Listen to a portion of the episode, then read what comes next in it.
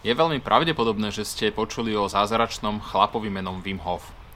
Wim Hof pôvodom Holandian má prezývku Iceman, alebo teda ľadový muž. Je to už starší pán, v apríli tohto roka oslávi 62 rokov. A je neuveriteľné, že má viac ako 20 zápisov k Guinnessovej knihe rekordov. A čo by si možno zaslúžilo aj extra zápis za najviac zápisov. Tak napríklad e, donedávna držal rekord za zabehnutie polmaratónu. Na bosoch, kráťasoch a na snehu a lade. Rekord za zabehnutie celého maratónu. Ale v Namíbskej púšti. Bez toho, aby pil akékoľvek tekutiny. Alebo rekord za to, že vydržal v nádobe plnej ľadu neuveriteľných 112 minút.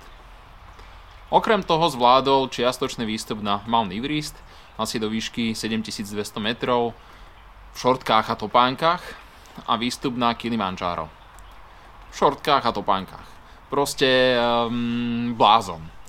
Na druhú stranu, vždy som sa snažil ukázať druhým, že keď niečo zvládnem ja, zvládne to ktokoľvek ďalší. A dozvedel som sa, že toto je aj e, moto Vima. O jeho metóde, ktorá je postavená na troch pilieroch, a to chlade, dýchaní a meditácii som sa dozvedel od, e, je to už niekoľko rokov od svojho švágra. A v tom čase to bola pomerne u nás ešte neznáma vec a vlastne ja som si hovoril, že aj tak to nikdy nedám. Milujem slnko, more, leto, dokonca ja som býval v Dubaji, kde mm, teplota mala cez 40 stupňov a je jediný som bol pri hotelovom bazéne, opekal sa, plavčici nadávali a mm, bolo to super. A ja som tam žil asi 6 mesiacov, teda som tam bol a obľúbil som si strašne aj túto krajinu, teda aj slnko, aj more. A hovoril som si, že do studenej vody teda ja fakt nikdy nevojdem. Áno, úplne iné je to zasičať v ľadovom bazéniku po saune, a je to na pár sekúnd, zakričať si pri tom a potom uhráhne do sauny. A teda späť k metóde Vima Hofa, takže aj keď je založená na troch pilieroch, tak je to hlavne o hlave.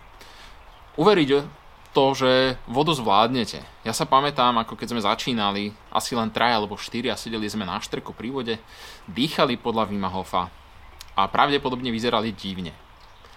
Po krátkom rozdýchaní sme pomaly vkráčali do vody, bol asi september, voda mala ešte celkom v pohode 15 stupňov a takto začali chodiť dvakrát za týždeň. Postupne sa ochladzovalo, ochladzovalo. Ja som stále čakal, že kedy dostanem zápal priedušiek alebo zápal plúc, lebo moja imunita, odkedy som bol ešte ako študent eh, v Amerike, začala byť celkom na figu. A zaujímavé bolo, že zápal neprišiel. Teplota klesala 13 stupňov, 10 stupňov, išla stále nižšie a my sme sa začali v tej vode zašívať 15-20 minút, až voda mala 1-2 stupne. A viete, čo je super na vode studenej? Že má definitív. Menej ako 0 mať nebude. Takže vy vždy viete, že horšie to už nebude. Ale čo som vlastne týmto chcel celým povedať? A ešte aby som nezabudol, nechoďte do vody sami. Majte aspoň na brehu niekoho, kto na vás dozera.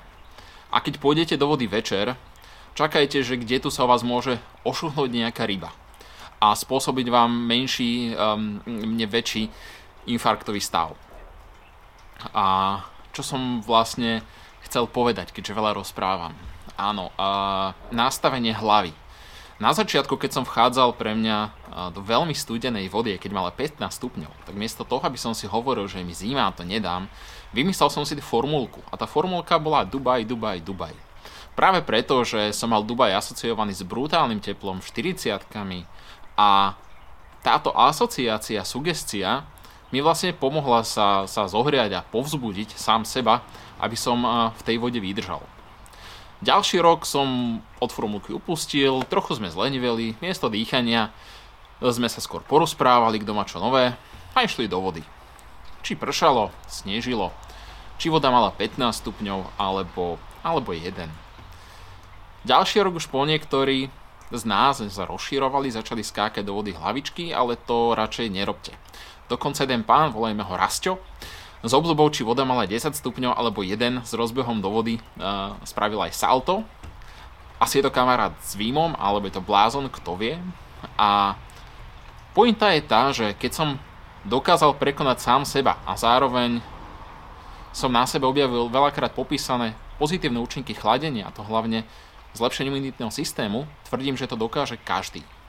Netvrdím, že moja zdravotná karta zývala prázdnotou, to zase nie. Ale nejak sa zásadne nerozširovala ako tie roky predtým. A sú to asi 4 sezóny, čo sa chodím otužovať až doteraz, keď mi bohužiaľ aktivitu narušil COVID.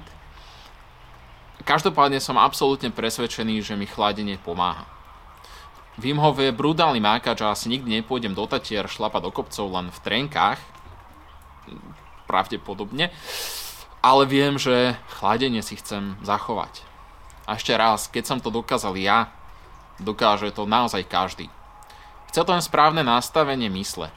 A teda aj niekoho, čo Lukáš, kto vás zo začiatku trochu nákopne. A potom to už išlo samé.